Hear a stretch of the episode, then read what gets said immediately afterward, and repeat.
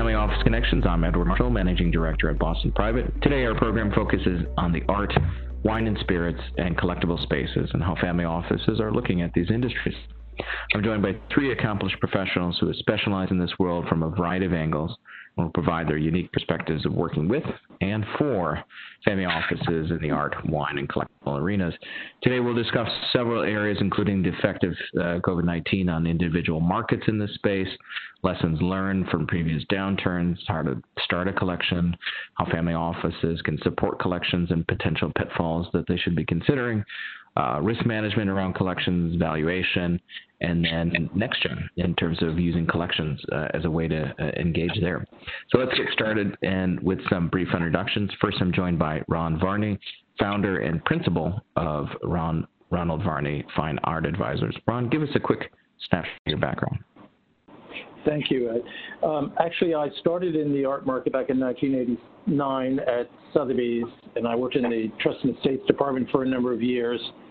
And then eventually I started my own firm in 2012, uh, headquartered in New York, essentially representing family offices, private clients throughout the United States and in Europe on a host of art related issues. A lot of these have to do with buying and selling art, uh, valuing art, authenticating art, and so forth.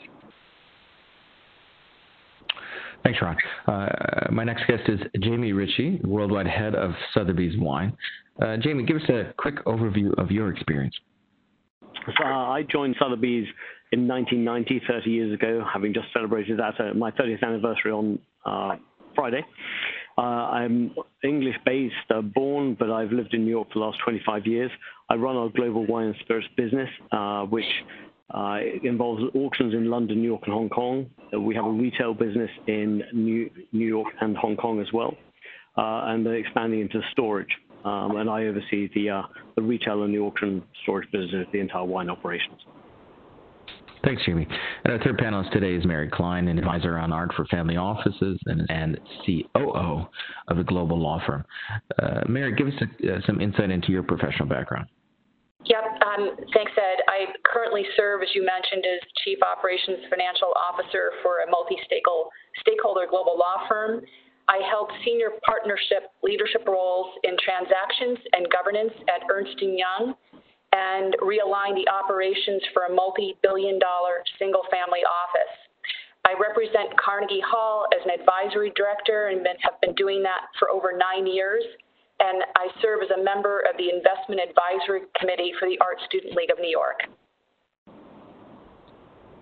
Thanks, Mary. All right, let's get underway with our questions. Ron, um, you know, given that a lot of museums, auctions, and festivals have been canceled or moved to some sort of a, a virtual setting uh, because of our response to this pandemic, how have you seen this affect the art and collectible space? Well, I think it's certainly shaken confidence in a lot of people. Um, you know, with the entire art market basically paused for the past uh, three plus months, it's uh, created a lot of doubt about uh, how to sell things, how to get things valued, uh, just the practical issues of, let's say, managing a collection. Uh, all of those have been called into question. So I think people have had to rethink uh, how they approach the art market with museums closed the auction houses slowly coming back to life, and the art fairs all but canceled. So I think that uh, we're kind of reinventing the art market as we used to know it. We're in a phase now where I think that everything is being looked at with a fresh eye, and increasingly, we'll probably get into this as we go along, but I think technology will play a huge role in how this market is redefined. And Jamie can probably talk a little bit about recent sales at Sotheby's uh, that have been virtual with uh, people bidding from sale rooms all over the world. This is kind of the new way in which uh, the art market's going to go forward. But I think technology is going to play a huge role in this sort of reinvention of the art market. Thanks, Ron. Well, Jamie, in that vein, uh, how has the wine and spirit market fared uh, during the pandemic? So we've been through a, a massive digital transformation. Uh, we had uh, we were fortunate enough in each of our locations to have wine and spirits in our warehouses that we'd already inspected and were processing for live auctions.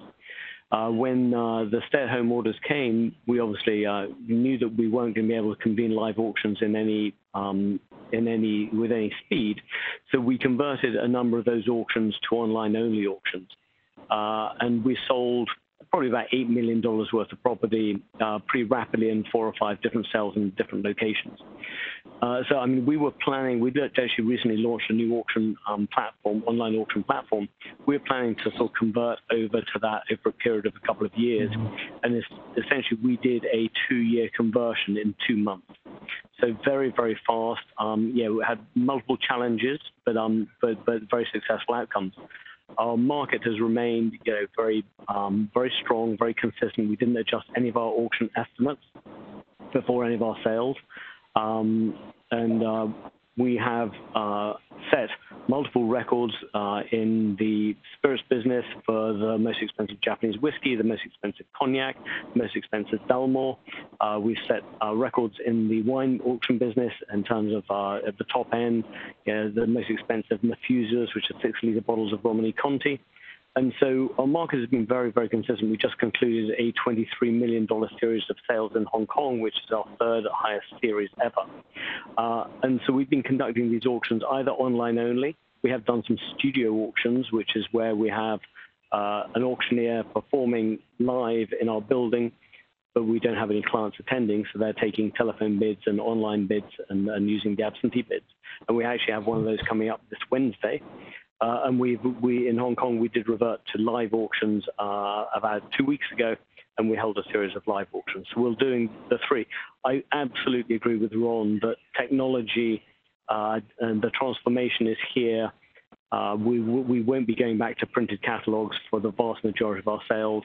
Uh, I think that the technology will play the biggest role in terms of, of the wine and spirits business and how transactions are done going forward. Jamie, and follow up on that, how popular were, you know, uh, before the pandemic, were online auctions in your space? So we, it was a, it was a transition which we were all sort of slowly going through and navigating, and uh, and obviously you need a, a, solid platform to be able to do that, and you want all the you know, enough of the tools and bells and whistles. So we didn't have all the tools and bells and whistles to do it, but, but obviously had no choice but to move forward. So um, yeah, we, we were on a much slower uh, progression. We've now got in the pipeline a, a number of, of, uh, of new um, yeah, updates to our to our technology coming very very fast to, to continually improve it. So yeah, I, I think we weren't um yeah, we weren't no, we weren't fully embracing it beforehand and going on a slower trajectory, and now it's full speed ahead. Thanks. Ron, uh, this is certainly not the uh, uh, first uh, sort of soft times we've seen in these these various different markets. Are there things that you can talk to us about, some lessons that learned that you've learned, whether it's you know periods after the financial collapse in 2008 or in the 90s? Yeah. Any, anything that that's a, a, good lesson learned that we can maybe consider going forward past 2020? Well, it's interesting if you look back to Black Friday, uh, Black Monday of 1987. Uh, that economic upheaval uh, really didn't last that long. Uh, the crisis of 2000, 2000, 2008, 2009 was passed pretty quickly, and before you knew it, there were new records being established in the sale rooms. Dealers were opening new galleries, and uh, new many players were being attracted to the uh, art fairs and to the art market in general. So in the past, the economic upheavals have pretty much paused the market, kind of paralyzed people for a short period of time, but things have always bounced back almost exactly the way they were before. Um, this is very different, though, because I think we have uh, every institution of the art market has been completely shut down and is being reinvented now. So um, it's it's a very different and the highly unusual and kind of scary environment. Uh, I think the auction house has been really good in kind of leading the way with holding sales and getting some activity. People see, need to see momentum. Uh, I would say the one thing we've uh, we've learned over the years is this: that the value of art does not rise and fall with the stock market. You know, values are affected by matters of taste and demand, really not by, by Wall Street. So um, I think it, it's a cliche, but I think art will hold its value.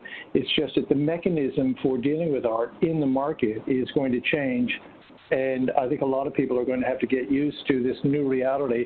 And Jamie mentioned, for example, the online catalogs. I, I would say that before COVID 19, the auction houses were kind of gently trying to coax people to consign property for online sales as though it was a lesser mode of selling. And in fact, there were a lot of things that were in the lower kind of value that were kind of shoved into online sales. Now, that is going to be the new reality. They're going to get rid of catalogs, I think, and we're going to see more and more marketing promotion through digital platforms and online sales. And I think uh, just the recent examples have shown that they can be done very successfully. Thanks, Ron. Uh, Jamie, are there is there wine and spirits considerations for previous downturns, or or is this something very different? Well, so, so uh, uh, unlike what, what Ron was saying, for the wine and spirits, our, our, market does generally track the, the stock market. We tend to be a leading indicator, the first thing that gets switched off, and the uh, the first thing that gets switched back on again.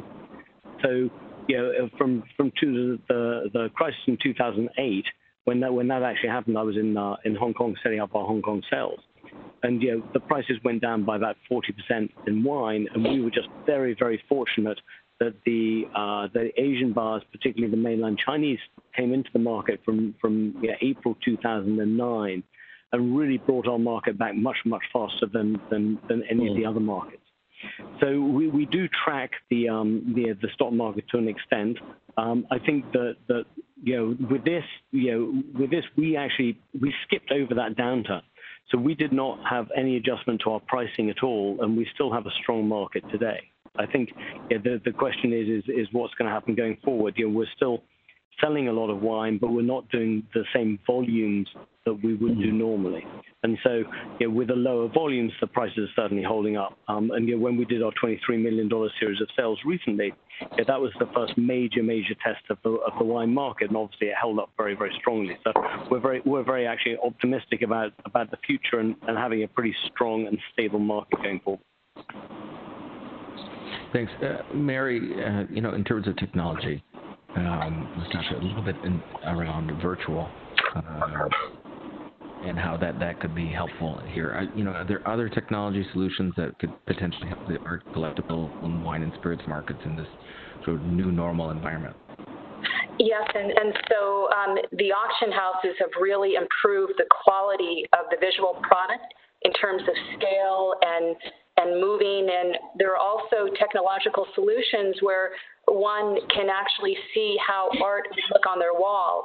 And so the auction houses have um, quickly responded um, and been very um, ingenious and inventive with uh, sustaining the art market in very uncertain times. And I um, fully agree with Ron's comments on you know the mechanisms changing and, and reinventing um, and also Jamie's comments on the wine and, and spirits industry, um, you know, very much driven by supply and demand, and, and perhaps uh, with restaurants closed down, um, this is creating part of the, the, the opportunity. Um, with buying art online and even pre-COVID, there are so many um, art um, platforms to buy online, um, you know, as part of art generally becoming more accessible to people, it's really important to know what you're buying. Um, and so, therefore, it becomes even more important to have an experienced art advisor or attorney part of your team when you're you're buying something that you can't visually see. Uh, the auction houses have been organizing personal appointments um, so you're not buying seeing, um, without seeing the, the art. Um, and I think these are some of the really interesting trends that are happening and keeping the art market going. Thanks, Mary. Uh, Ron, uh, you mentioned a couple other innovations beyond the virtual auctions. Are there are there other things that you're seeing that, that's showing some innovation during this time? I think that um, you know, in many ways, the auction houses have always been very good at sort of um, uh, reimagining uh, traditional fields of collecting and giving them new punch and new direction. And so, uh, for example, uh, you know, if we talk about areas of growth in the market, uh, obviously luxury goods are becoming much more popular. Watches, wine, even ladies' handbags, um, certainly jewelry. Uh, whereas the more traditional fields like uh, furniture, decorations, and so forth, those have gone down. So I think there's going to be an increased effort to try to reimagine those areas and to give them maybe new marketing and promotion. For example, uh, I think Christie's had sales recently called, you know, the educated eye or, um, you know, the, the, the masterpiece sale or magnificent objects. And these are basically just repackaging, uh, repackaging of old traditional fields of collecting like furniture and decorations, but they introduce them in a new way and they bring maybe a, a, freshness to them that they didn't have before. So I think a lot of what's going on is going to be just uh, how do you bring people more into the market by making things more appealing, even if you're not changing the nature of uh, the goods that you're selling. I would say one area that's had explosive growth certainly is watches. Um, it's, it's unbelievable what's happened there. That was always a very strong field. And then, of course, we had the sale a few years ago of that Paul Newman Rolex watch. They made $17 million, which was a staggering record. And all of a sudden, Rolex became the watch to have. So a lot of the developments in the market are driven by sort of the phenomena of, of successful sales that kind of focus people on a particular area of the market that they want to now pursue. Thanks, Ron. Uh, let's switch gears a little bit and step back and, and, and talk about the size uh, of some of these markets. Ron, how would you how would you put a, a number and a figure to the size of the global market? You know, it's staggering. I think uh, Deloitte or one of the big uh, accounting firms does an annual record of uh, of the art market and all its diversity and breadth and width and everything. It's obviously untold billions of dollars of, of turnover per year uh, throughout the world. But you know, all of those numbers are pre-COVID. Uh, it's a very different market now. So to harken back to what it was, um, is kind of overlooking the fact that it has changed so much. Um, I think a lot of new buyers will come into the market looking for opportunities, looking for overlooked areas of collecting um, as, as a way of kind of launching into collecting. But as far as the size is concerned, there's no question it's now a, a global market players from every corner of the earth are participating. The world has shrunk to the size of a screen on your laptop. Um, there are no secrets anymore. Everything is open for business. You can uh, attend any auction in the world online. So, in that sense, um, the, the, the, market is really open to everybody now in a way it never was. The, like 30 years ago, it was really mostly Europeans and Americans and, and Asians who were participating. Now it, it's just it's staggering the growth of the market just in the last few years. And where do you, in, when you say global market, is that North America going out, or is it the rest of the world looking at North America, or are some of those trends being more cross-border uh, between uh, different countries? Is, depending on that, where do you see those trends going? Well, I think, uh, you know, traditionally New York was a hub of the art market, London, Paris, and so forth. Uh, I think these continue to be very important. Obviously, Hong Kong is, is, uh, is crucial now as well. But I think that people tend to track art in terms of its, its branded nature, how popular, how saleable it is, how valuable it is, and that cuts across lines. Uh, a few years ago, the Chinese were buying mainly Chinese works of art. They were kind of repatriating works that had sold to the West. Uh, all of a sudden, we had Chinese buyers bidding on American paintings, on works by Georgia O'Keeffe, for example, and even uh, Rockwell, which was unheard of. But I think the point is that these have now become kind of global commodities, and people tend to look more in terms of how important the art is, uh, how it's going to hold its value, how branded it is, and in that sense, uh, the borders don't really matter all that much anymore. Jamie, what about uh, wine and spirits? Uh, are, are, there areas of growth and decline that you've seen? Uh, and then, you know, step back a little bit, the, the size of that the, that market today. So, um, so the, the the auction market, the secondary auction market, is around a $500 million a year um, uh, sales, and we believe from from the research we've done that the global fine wine market is about five billion a year. Uh, and so really the, the auction market is a relatively small part of that um, and confined to, to London, New York, and Hong Kong in, in terms of size. Uh, I mean, I think what we've seen is, is certainly the, um, the, the dominance of Asian buying in our marketplace. Yeah, we sell yeah, well over 60% and have done consistently for, for a number of years to Asian buyers from our global sales. Um, and so the Asian bar has been supremely important to us, uh, and our most important sales do do happen in Hong Kong. Uh, the reason, yeah, for that is, is we do source a lot of wine in Europe and the US and ship it to Hong Kong for sale. So uh, we've also seen you know, growing markets in Latin America, in North America, um, and in Europe, particularly with younger bars. And, uh, and we've also seen that in the spirits. We're relatively new to the spirits business. Um, yeah, we really entered it last year uh, with a $10 million single owner collection and have been growing that category very, very fast, um, which is a very exciting category. Just so to give you an idea, uh, I, uh, as part of also the, the technology and the digital transformation, that enables us to reach a, a new uh, a new group of buyers um, who are yeah, digitally savvy, and uh, and yeah, in in our auctions, yeah, our, our, auctions have been averaging somewhere between 20 and 50 percent of buyers who are new to Sotheby's. So 50 percent was in a spirit sale in London. Um, we have 50 percent buyers new to Sotheby's. So, yeah, uh, if uh, in our Burgundy sale in New York, 50 percent were under 50 and in our spirit sale in London, in that same spirit sale, 42% were under 40. So we do have a sort of yeah, a, a diverse um, group of, of, of, buyers. The younger buyers obviously don't have wines in their cellars that they can go and, and get. They need to buy the wines. Mm-hmm. If they want to taste the, uh, these the, the, rare things, they have to go and buy them and acquire them. And yeah, rarity is certainly driving the marketplace. But we've seen yeah, a, a, a younger demographic shift um, yeah, targeted. We've seen yeah, the digital tools that you can reach these, people. Um, and also with the digital tools, you, you can target them for, you know, you know where they've gone on your website, you know what they've been doing.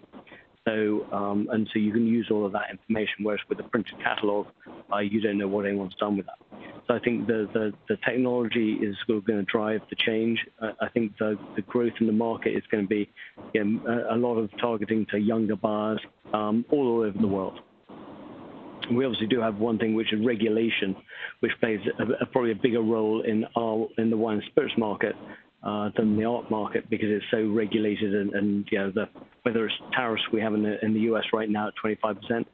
Um, yeah, the, the, regulation will certainly um, play, play, a big impact in, in going forward. So, uh, on that backdrop, Jamie, I mean, should family and family offices consider art, wine, or collector, collectibles as a distinct asset class? So I, I think so. I mean, I think yeah, I, I think in order to invest in the wine and spirits market, I think you do need to have an interest in it. Um, or, or it's probably yeah is is probably too um, difficult or challenging to understand in terms of the way the market works and, and, all, the factors that are uh, involved. Um, but I think yeah, there is yeah we've seen yeah we've seen various statistics from various different um, yeah, uh, vested interests that can say that yeah, the wine market is better than the stock market, the car market is better than the stock market, the watches market.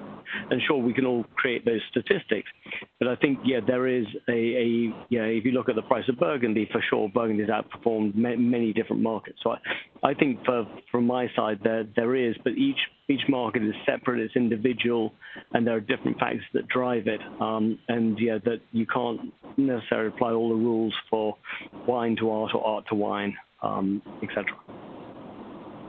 Mary, given your experience with uh, family offices uh, and working with them, uh, how have they looked at you know these different areas and categories as distinct uh, asset classes? What are, what are your thoughts there? Um, it, it is important to view uh, collectibles, even they can be very nuanced, whether they're watches or, or wine, as uh, distinct asset classes, especially if they're quite valuable. Um, and like art, um, it's good to dialogue amongst the family with what you have and to and to inventory it.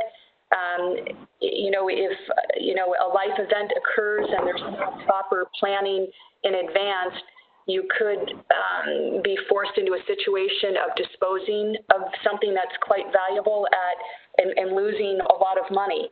Um, so I, I, think it is important um, to put these valuables um, in the same bucket uh, as art. um, and make sure it's inventoried and, and appraised. Um, there are different appraisals also that are needed for different purposes, whether it's for tax purposes uh, or for insurance purposes. Um, and also just um, proper maintenance and, and storage um, and you know maintaining the value um, of these collectibles, especially for you know wine collection, and make sure that it's being properly stored.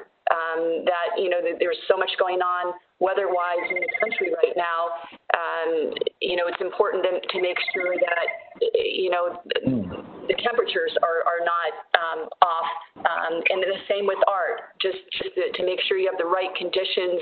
And that's uh, something that the family office needs to be proactive with um, in working with the family. Thanks, Mary. Ron, you know, to get started, what, uh, how should a family office uh, you know get started in, in, in, building an art collection? Are there some best practices that you've seen and worked with families uh, over the years? Yes. Well, I think family offices, uh, as we've seen it, have played an increasingly important role of influence with their clients in this area of, of art, art collecting. In many cases, it's reflected more in terms of what the family already has and how to have it properly valued and vetted and authenticated and, and so on, often as part of, let's say, an estate situation. But there's no question that family offices are increasingly important in this area of providing help and guidance to their clients. They don't necessarily uh, take on the role of actively giving advice in this area, but they're seeking impartial advice from others. I would say that they are very aware of the fact that art is really an investment class. When I was in Sotheby's years ago, nobody ever wanted to talk about art as an investment. It was almost like a vulgar term because you were supposed to buy art because you loved it. But there's no question that when you see the values just go bonkers with paintings and sculpture and jewelry and wine and watches and other areas of the market, you cannot ignore this as an area of interest to your clients. So I think that family offices have probably become increasingly active in holding events where they expose their their their clients, their their families to areas of interest. They might have a seminar about wine collecting or about jewelry or about some other area without leading them in any particular area. But I think it's incredibly important that family offices continue to play a role of being sensitive to their clients in this area of enormous and growing interest to them. Jamie, what about uh, wine and spirits or families and family offices looking to get started there? What advice would you give? So um, yeah, we do see a number of, of family offices um, yeah, involved in wines and spirits. Um, yeah, the, what, what Mary was saying about yeah, the inventorying and, and, storage of wine is, is critical. So yeah, we see a lot of people um, yeah, come awry with, with not setting themselves up correctly to, to manage the inventory and, and, and the storage and the inbound. Yeah, it, it's, it's very easy to buy wine every day or, spirits. It's, all, it's always available. There's a new vintage. There's a new producer every year. So, like contemporary art, we're always uh, we're getting a fresh supply. And so I, I, think it's important to, to essentially set up a structure to, to manage the inventory part of it. Um, we've actually just uh, been developing a, a, virtual cellar program so where people can manage yeah, multiple cellars, um, both in, in, storage with hmm. Sotheby's and, and also with yeah, in their own cellars. But the, the management of the inventory is key. Obviously, storage. Um, and so, so when you buy wine, so let's say you're buying futures, you need to track the, who you bought it from, and that you actually get the wine delivered at the end of the day. And then when the wine gets delivered to you, it is the wine that you've ordered. Uh, and then in terms of, um, and so there's a whole inventory management piece to, to wine, which is yeah, we get spreadsheets of several thousand line items um, yeah, as part of our daily business, and, and obviously managing that yeah, super important. Uh, in terms of, of what to buy, and, and uh, yeah, then yeah, we've seen uh, people come unstuck really with, with getting poor advice. Uh, so someone wanting to sell them things whereby yeah they were they were wanting to sell and they were purportedly giving good investment advice um, when that wasn't really the case. And so, yeah, the market's not quite as, uh, as broad as one as some people would think. Um, and so, yeah, one, one has to to um, get advice as to what is it what, what is a sound investment strategy in the wine market, and also what the time what the uh, time period and horizons are. um, and, and, all and all the different costs involved. So obviously, yeah, there's the auction houses have a, have a buyer's premium. Um, yeah, there's shipping costs, there's uh, taxes, there's storage costs, there's insurance costs, and and uh, and then any resale costs. So it just has to be be well thought through and um, and uh, and analysed before people start. And very often people start, and it, it turns from a hobby into a greater hobby, and, and just you need to manage that process. Thanks, Jamie. Know, Mary, and you know, given that you know some or much of this. The acquisition in, in these areas, whether it's art, wine, or collectibles, is driven by a lot of personal uh, aesthetic reasons that are, are individual to families. So How how can and how should family offices support these types of efforts? I mean, you've you've been there on the front lines. What what, what what's a good idea, and what are some you know potential pitfalls there? So I, I think it's very important, um, you know, to stay coordinated with the principals um, you know, when they make a decision to, you know, these major decisions, whether it's buying or selling something, um, they obviously can have uh, tax ramifications um, depending on how, um, you know, the, the structuring of, of the asset. Um, for instance, it's common to set up an LLC. Um, or good or best practice for uh, protection and so, you know, it's important, I think, to, to understand what's happening um, up front rather than as an afterthought. And it's important, depending on how savvy the principal is in what, what's being purchased, um, you know, to include an expert advisor in, in the area. Um, you know, if the principal is more experienced, probably still it's a best practice to have an expert involved so that they're getting the right, um, you know, access um, to, to the best. Um, and also, um, you know, to, just to, to counsel on, on pricing and just other factors so that, um, you know, the principal is getting the best valuation. So, the, so I think it's the most important thing is really good coordination with the family office, uh, planning ahead in terms of any impact on on uh, trust structure or estate planning, um, so that it's considered part of the investment portfolio. Hmm, thanks, Mary. Ron, let's let's talk about risk management. I mean, we talk about risk management from family offices uh, in, in, a lot of different aspects, but what about when they're looking at purchasing art or wine? I mean, there's a lot of issues to consider, whether it's provenance, you know, trans, transporting uh, uh, art from place to another just are showing it. What, what, what are some good considerations that you've worked with families uh, on in these areas?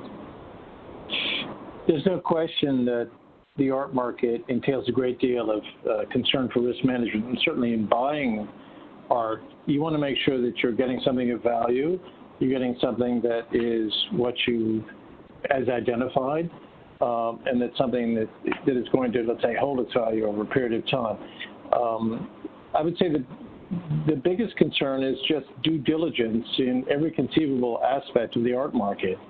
Um, all too often, people are kind of swept up by the by the hype and the excitement of the market, and certainly when you go to an art fair, it's like a it's like a carnival. It's exciting, and it's easy to get kind of drawn into buying things just because you're kind of in the moment and the excitement is surging and you don't want to miss out on an opportunity. And the salesmanship in the market tends to be pretty strong and alluring. So I think it's very important to kind of slow things down and to take a long view, to do the necessary due diligence on, on any acquisition, certainly. Um, you know, I'm sure we'll talk about this as we go along, but there's no question that paperwork and provenance are excruciatingly important in the art market. We've had many calls recently with uh, family office clients who were interested in selling a work of art that was in the family for quite a long time, and there was no paperwork. Let's say it was a painting by an impressionist artist whose market is very well established, and yet there's no paperwork. There isn't a bill of sale. There isn't a record of where it was acquired. There was no no documentation on this work's previous ownership. And that's a problem. That's a red flag. It's like having a house with no title. And so I think one of the biggest issues for family offices in advising their clients is to make sure that they bring the same kind of discipline to buying something in the art market that they would in, let's say, acquiring stocks and bonds in the financial markets. You have to really do the due diligence. Sometimes it's kind of boring and tedious and not as exciting as kind of being swept along by a quick sale, let's say at an art fair. But the more you do the homework, the more you basically dot the I's and cross the T's on any transactions in the art market, the happier you're going to be. You want to make sure that you, you buy something of value that is as described, and that is not always uh, to be assumed in the art market. Ron, on that background, with uh, with, with, families that uh, are going to these things and there are potential for, for quick decisions, would you recommend that they bring somebody with them, and, and what should that person look like?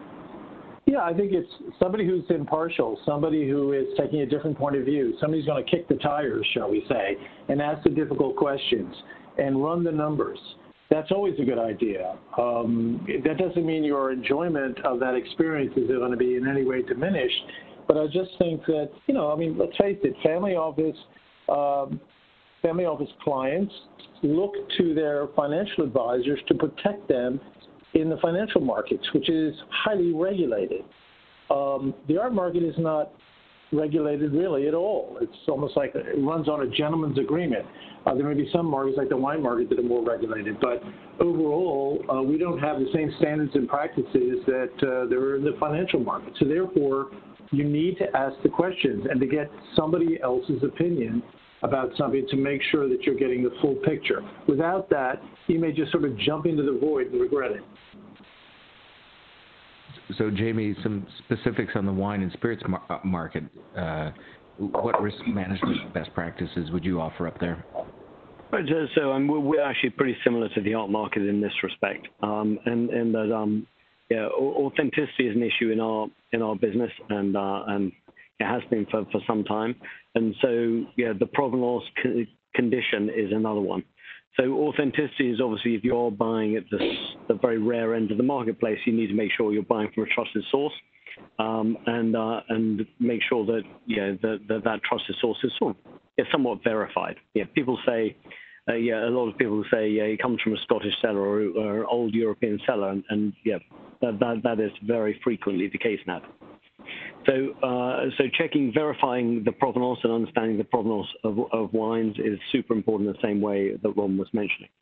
Condition for us is, is also another another uh, area of concern. So it needs to be, as Mary was saying, it needs to be stored correctly. And so if it's stored correctly, uh, if it's got the right provenance uh, and if it's stored correctly, it should be in excellent condition. Um, and so you want to make sure that everything you're buying, yeah, the fill levels yeah, are important in wine. The labels used to be less important, but with Asian buying uh, driving the marketplace, yeah, even little nicks and scratches and scuffs on the label can uh, can affect their desire to bid. Um, and so, yeah, one obviously needs to make sure that, that all that is uh, is, is taken care of uh, in, in, terms of condition. And then storage is critical to it. Yeah, you want to be keeping your wines at, at 55 degrees, uh, with a reasonable humidity at 60 to 80 percent, vibration free in the dark. Um, and that is uh, is very very important.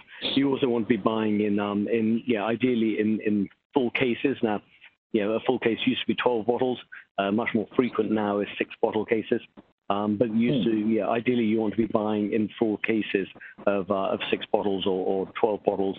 Um, or yeah, as per the different larger larger formats as they come, um, but you want to to really put together a, a collection rather than of, of, various bottles, you want to be aware of things like people making up composite cases. So where there's a, let's say there's 12 bottles of Petrus 1990, uh, but it's actually being collated from from yeah 12 different bottles rather than a full case of it. So someone might be selling as a case, of 12 bottles, but in fact they come from different sources. Mm-hmm. Uh, and so you just need to be wary to all of this and, and to uh, to understanding, you know, where wine's moved around, how how, how far it's moved. So yeah, the, the full traceable provenance of the wine. So very similar to art. Great. Uh, Mary, I, I would, I, I, I, would just say one thing on spirits, which is slightly different to wine. So spirits is uh, is super important to have the original packaging. So um, and so with with spirits, you want not just the bottle to be in pristine condition, but you want the packaging to be. So the bottle on its own, without the packaging, it leads to lots of uh, aspersions as to the authenticity of the uh, of the actual product. So the packaging is very very important in spirits, and you know, we'd be reducing estimates by up to 50 plus percent if, if the packaging is not there. So packaging is more like the watches market, um, where that's also super important.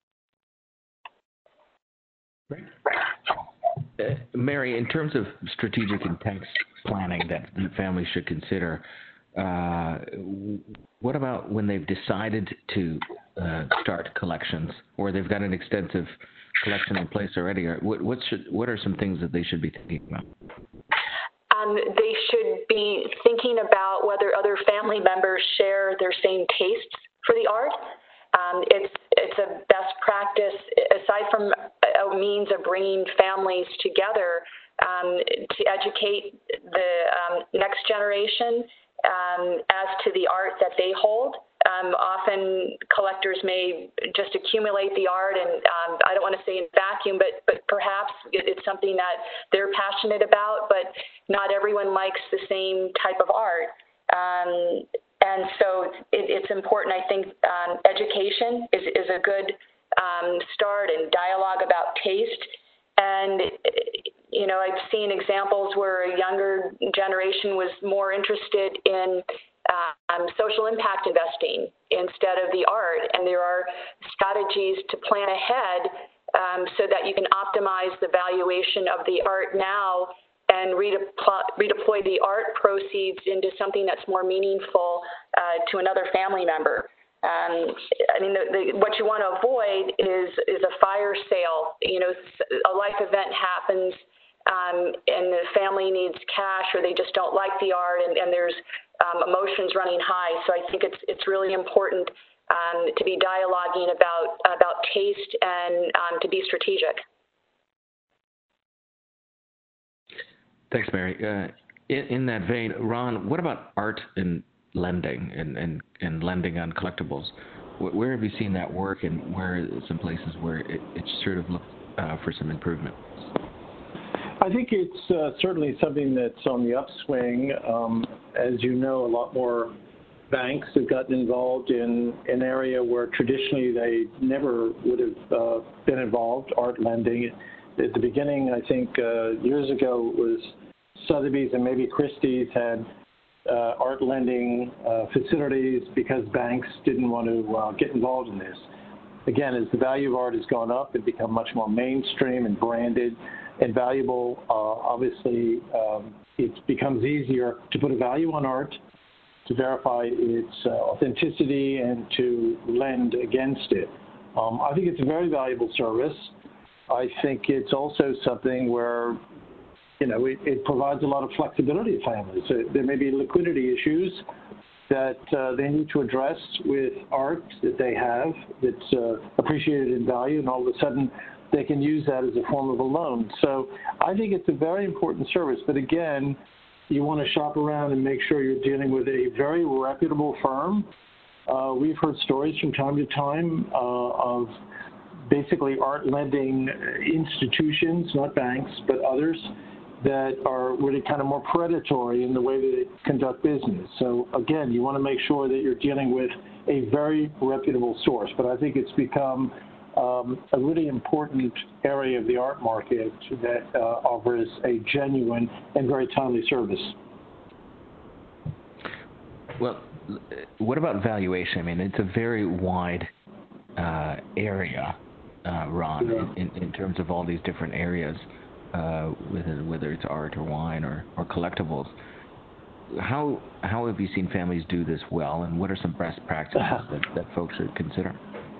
Well, I think reality is very important when talking about the value of art. I mean, you have people who very often have insurance valuations that have carried along for a number of years that are kind of inflated um, and they maybe do not reflect necessarily the genuine value of something at any given moment in the art market. So I think uh, managing expectations is probably the most important uh, aspect of any valuation. Um, again, I'll go back to this issue of authenticity because I think it's just playing an enormously increasing role in the art market because you cannot take for granted the authenticity even of works uh, that were bought from reputable dealers, which maybe still need to be vetted before they get sold. We had a, uh, a client come to us recently about a Calder that he has, and that is a very mainstream market, the sculpture by Alexander Calder. He bought it from a reputable source. He paid quite a bit of money for it. It's gone up enormously in value. That is a very hot segment of the art market, very mainstream. Calder was very prolific, and he sold his works through the top dealers in the world. However, the Calder Foundation now is in charge of authenticating and keeping a register of all the known works by Calder. So to even get that properly registered, they have to see it. Even if it's signed by him, even if the paperwork is pure gold, it still has to be seen by them and included in the catalog, included in the register. So this is an important aspect. It gets back to this whole issue of paperwork and making sure that something is vetted and is confirmed as to its authenticity. That often will determine value. As far as best practices for I think family offices and their clients, you want to engage a reputable firm to do evaluation, and you want to make sure that it's updated from time to time.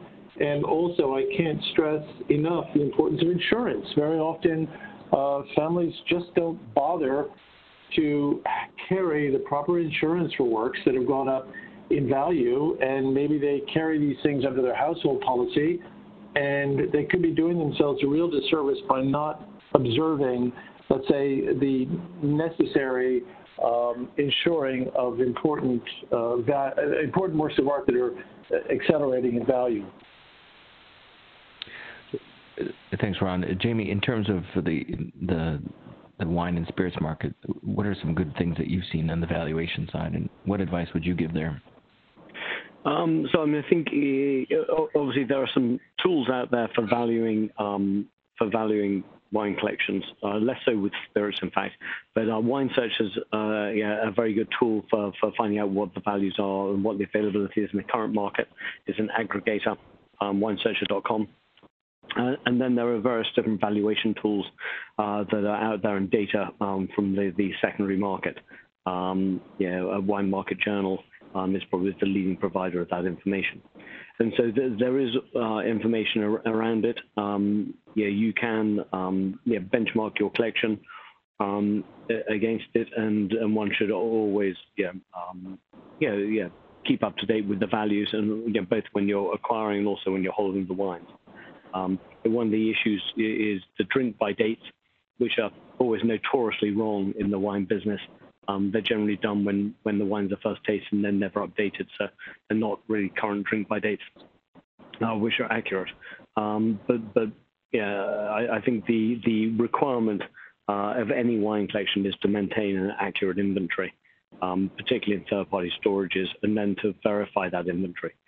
Um, yeah, one of the things which you want to be wary of is is if you're storing with someone who's selling wine um, that, that your wine is, uh, is independently marked, indicated, and, uh, and safely stored and cannot be accessed by that, uh, that business to, to, to, to, sell it because yeah, there are many uh, historical cases whereby people have borrowed inventory from storage and um, yeah, with the full intention of, of, uh, of replacing it. Um, but that means it wasn't the, the, the problems that you originally got. And if they if they are they don't replace it, then that's obviously a problem. Um, but, but generally, there are sort of, yeah, there, there are tools out there to do it. Um, but it needs to be focused focused on and um, and is probably one of the most critical things about building a wine and spirits collection. Thanks, Jamie. Uh, Ron, in terms of records, I mean, you you discussed this a little bit earlier, but what what should family office ex- executives be, uh, be maintaining for the art that the family has, and, and why is this important, and, and what are some you know potential tools to help them do that? Hmm. Well, as you can imagine, with the value of art going up so much, buyers need to be assured that what they're buying is authentic.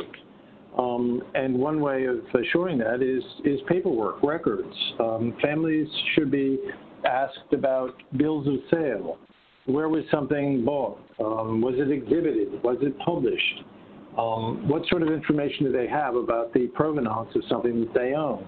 That is pure gold nowadays. It really is. And increasingly, uh, the auction houses will ask for this. And if they don't have it, it's a red flag. And it may be, as I've mentioned before, a painting in the family that may be completely authentic but has absolutely no paperwork with it, that could be that could go into limbo land to be unsaleable simply because there isn't any paperwork. So I think the earlier questions are asked about this and that a paper trail can be created for everything owned in a collection, the better. Um, for example, uh, you know, with jewelry, um, nowadays the auction houses really want GIA cert- certificates of jewelry, uh, even if they already have a certificate. Let's say it's three years old, they may say, we want to see a new one. Just because the values have gone up so much, they need that kind of constant stream of reaffirmation of value and authenticity. So I think this is something that family offices need to be especially concerned about because it really bears on not only the value of something, but also its saleability. If you don't have the paperwork, you could have a problem with something that otherwise is perfectly authentic. Um, I think this gets to the the issue of the important role that family offices play in the art market that maybe 20 years ago they didn't. They have become centers of influence like never before in terms of being an authority that their clients can turn to for help, for advice, for insight. Not that they are providing it directly themselves, but they are providing out, you know, sources of information, impartial advisors, and so forth, who can help their clients. And I think this is a this is a great step forward in the art market, uh, and it, it, it gives the family offices, I think, a lot more confidence in having their clients as active participants in the art market. Mary, in, in terms of the next generation, I mean, can, can art and collectibles, you know, be an effective tool here, or is it is sort of a cliche? Um, I, I, think as I, I started to discuss um, you know, previously, art and collectibles, yes, I think clearly there are trends for wine and watches that I've seen for the um, the next gen or the younger generation coming up. Um, something they're really interested in, um, but even more so, social impact investing. And I'm, I'm mentioning that again because I think their their tastes are are changing, and I think for the families to um, have an education session to talk about what it is that interests them and, and to get them knowledgeable. So um, to the points we've been hearing about, you know, they're, they're not taken advantage of, um, you know, on the fly through forgeries, through lack of proper documentation. Um, I think it's, um, you know, there, there are new ways to make things more fun and exciting to buy things, um, especially online. So I think that um, also family offices can uh, play a key role uh, in terms of helping to um, educate about potential scams of online mm-hmm. buying expensive items. Uh, so I think um, education is a key word here in many respects, um, and the family office can, can play a very important role. Ron, where, you, where have you seen um, art and, and, various other collections uh, work for next generation engagement? Well, I think it's definitely the trend is toward uh, maybe hipper, more cool things to collect, like watches. Cars is a big growth area. There's no question that wine is is important. Um, you know, the old traditional English furniture, French furniture that uh, your parents maybe collected is probably not of interest to the younger generation, but there are trendier mid-century modern furniture. There's Nakashima furniture. There, there are other things that, that are much more stripped down and not as uh, flashy, which maybe a younger generation would find of much greater interest. Uh, to answer your question about getting the younger generation involved, I think it's incredibly important. I really do. Uh, we have seen so many situations over the years where, let's say, a great collection comes to auction and the family members are just completely indifferent about the sale of the collection. They've never really been sort of brought into the whole adventure of collecting things. Maybe their parents did this as a separate kind of thing, but the children sort of have a giant disconnect, and therefore they don't feel it's important to them. and they just as soon see it sold. And I think that's really a shame. I think younger the younger generation should be made part of the the, the experience of collecting. They should know what's there. They should have an appreciation for its value and its and its connoisseurship and so forth. Um, in certain areas, it's it's really important. For example, you could have a client who's collected rare coins, which is um, you know very specialized. And unless other members of the family know something about that collection or have been instructed about it, if that person died, the family could be prey to, you know, ruthless, unprincipled individuals who might try to buy this from them for a song because they don't really know what it is or its value. So I think getting the, the, the younger generation involved is incredibly important. And I think encouraging them to take an interest in art, no matter what it is. Thanks, Ron. Now, uh, I'm curious about everyone's opinions on this one. In terms of finding reliable information or, you know, networking with other families or family office executives uh, for, you know, the art, wine, or collectibles world, where, where would you, where would you, you know, suggest people um, take a look at? You know, maybe Ron, we could start with you. Well, I think you can get lots of information about uh, the art market just from available uh, trade sources. I mean, things like, uh, you know, look, just going on an auction house website, you'll learn a lot. Just what's out there. What are the various areas of collecting? What are the values of things? There'll, you know, there'll be estimates on on items. If you were collecting wine, you could see what a particular um, you know wine value is and what, what it's selling for uh, reading about uh, developments in the art market at places like uh, online publications like ArtNet or Art News or the Art newspaper. You can really learn a lot just by poking around, asking questions, and reading about developments in the market. I think that's a great way to start. And you'll educate yourself in that way. And um, there are a lot of articles as well just about the practices of the market now. Um, you know, where is their unscrupulous behavior? Where is their fraud? Where are there wonderful new opportunities for collecting?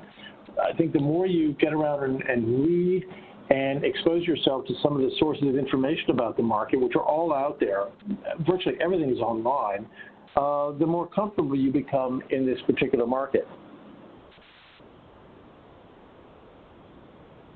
I would um, um, echo what Ron said, and you know, it's unfortunate with COVID that the art fairs are not open, but the art fairs yeah. are a wonderful way to go to different booths. Um, for instance, um, you know, there's Art Basel, and then there's the the art fair at the Armory in New York. And what a what a great way to talk to people in the the collectibles market and the art market. Um, and so we, we look forward to those reopening. But in the meantime, also private dealers, uh, I'm sure you can still make appointments, you know, with them. Um, and you know, find some art, private art dealers that you you enjoy their art and um, and learn more from them. So those are just some other suggestions. Thanks, Mary. Uh, Jamie, your thoughts on uh, you know finding some interesting and reliable information in the wine and spirits market? So we're um, we're pretty similar to Ron um, in in that yeah you want to uh, look around, you want to develop relationships with people who you can trust. So whether that's at auction houses, um, you certainly want to, to, to yeah, ask questions um, and become familiar with what's going on in the auction world. Find someone you can trust in that, that environment whose advice you, you, you trust and think is smart. Uh, same with wine merchants. Um, you know, finding a wine merchant who, who again can give you, you know, so some information. Um, it, generally speaking, with, when buying wine, you can't satisfy all you want to buy in, in the secondary market or in the primary market. You need a combination of both. And I think yeah, doing the research, um, you can always check prices on winesearch.com. You can, yeah, you need to start um, understanding the marketplace. So both for wines and spirits. So what makes yeah, Macallan, you know, rare? Um, yeah, what, what are the production sizes of different um, of different things? Why is Burgundy, you know, uh, being being more popular than Bordeaux? Uh, and so you need to start educating yourself. And yeah, all, all, that information is available in various different formats. I think one of the best ones is, is also the news newsletters that you can sign up for um, from various different publications, you know, Drinks Business or, or um, Wine Spectator. Um, there are there are many many different um, different informations that provide you daily news on what's going on in the wine market, and just making yourself aware of those um, is uh, is is important. But it's still building a network of of uh, trusted advisors where you can bounce things off each other um, and understand what they are. And, and yeah, there, there's a lot of um, yeah, there, and yeah, there's a lot of advisors in our business now. Virtually anyone who's um, who's poured a glass of wine is giving advice, um, and and so you you need to be a little bit careful about who, who you're getting advice from and, and what's in their interest. Um, so self-interest is obviously yeah, prevalent in our business, um, and you just need to be wary of that. Great. Uh, all right, last question. A quick, quick one around, uh, you know, in terms of the, the one piece of advice uh, that you'd like to leave family office executives for your respective areas. Mary, let's start with you. Um, well, this is one is to make sure you keep good uh, records, and, and maybe this is the chief financial officer in me, but make sure you have a good inventory management system with all the details that you'll need for insurance or tax purposes, um, and including the, the provenance documentation uh, that we've heard about a lot. So I think that's um, really key. Keep keep good records. Keep good records. Keep good records. Uh, thanks, Mary. Uh, Jamie, your thoughts. Um, so I, I, would 100% agree with Mary. So I'm glad she checked that one off. Um, I would say that it's um, the, that find the advisors that you can trust um, because you know the, the, people know the market, they understand what it is, and if you can trust them, then you're going to get great advice. Uh, so, so find find the best deals that you can trust. Excellent. And then Ron, uh, your parting thoughts. I would agree with the above remarks. I would also say that I think it's important for family office uh, executives to just be very aware of uh, the importance of the art market to their clients, even if they don't know that much about what their interests are in collecting. I think to be sensitive in this area and to ask questions about what they have and the practical questions about are things insured, have they been valued, have they been authenticated, do you have records, all of the practical issues uh, that would flow from just showing an interest in this particular area that I think is of growing interest to their clients. I would say well, one of the one of the things is uh, is to understand the um, the costs involved in the, in, in the market. So when you're buying, what are the all-in costs that you have to pay, and when you're selling, and just so, so you understand, you know, everything about it. We've seen people who have, you know, who have bought, um, significant collections, and they just don't really understand what the what the market is and what their cost price was and what their expectations could be in terms of the return. That's a good piece of advice. Well, thank you, Jamie, and thank you, Ron and Mary. Uh, really appreciate everyone's thoughtful insights today. If you'd like to get in touch with our guests or you have any questions, do drop us an email at to familyoffice at bostonprivate.com. I'd also recommend that you check out our website. You find numerous resources, sign up for our newsletter, get this podcast, and much, much more in your inbox, and learn about how we help family offices. That website is bostonprivate.com forward slash family office. And be sure to subscribe to this podcast on Apple, Spotify, or wherever you prefer to listen. If you liked us, give us a review. Uh, we definitely appreciate that. And thank you again to our panel, and thank you all for joining us today. That's it, and check back for a new podcast in two weeks.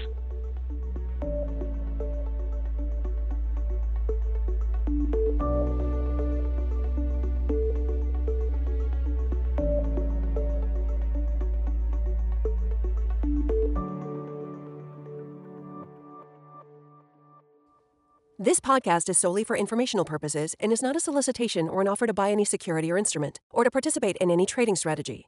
The opinions expressed and information contained in this podcast are given in good faith, may be subject to change without notice, and are as of the date issued. All sourced information is believed to be reliable but has not been independently verified. This podcast discusses general market activity, industry or sector trends, or other broad based economic, market, or political conditions and should not be construed as personalized investment advice. The following does not represent a complete analysis of every material fact with respect to the topics covered herein. All investments carry a risk of loss. Neither BPW nor its investment professionals or representatives provide tax, accounting, or legal advice. Listeners should review any planned financial transactions or arrangements that may have tax, accounting, or legal implications with their advisors. For additional information about us, please refer to our Form ADV disclosure brochure, which may be obtained by contacting us at 800 422 6172 or info at bostonprivate.com.